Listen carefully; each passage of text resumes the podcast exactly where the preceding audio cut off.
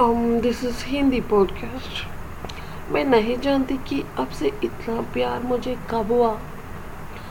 कब मैंने आपके साथ अपनी ज़िंदगी के सपने बनाने शुरू किए। कब मैं दुआ में मांगी कि बस यही चाहिए। मैं बस इतना जानती हूँ कि आप, अब आप मेरे सब कुछ हो। मेरी प्यारी सी दुनिया, बस आप ही हो।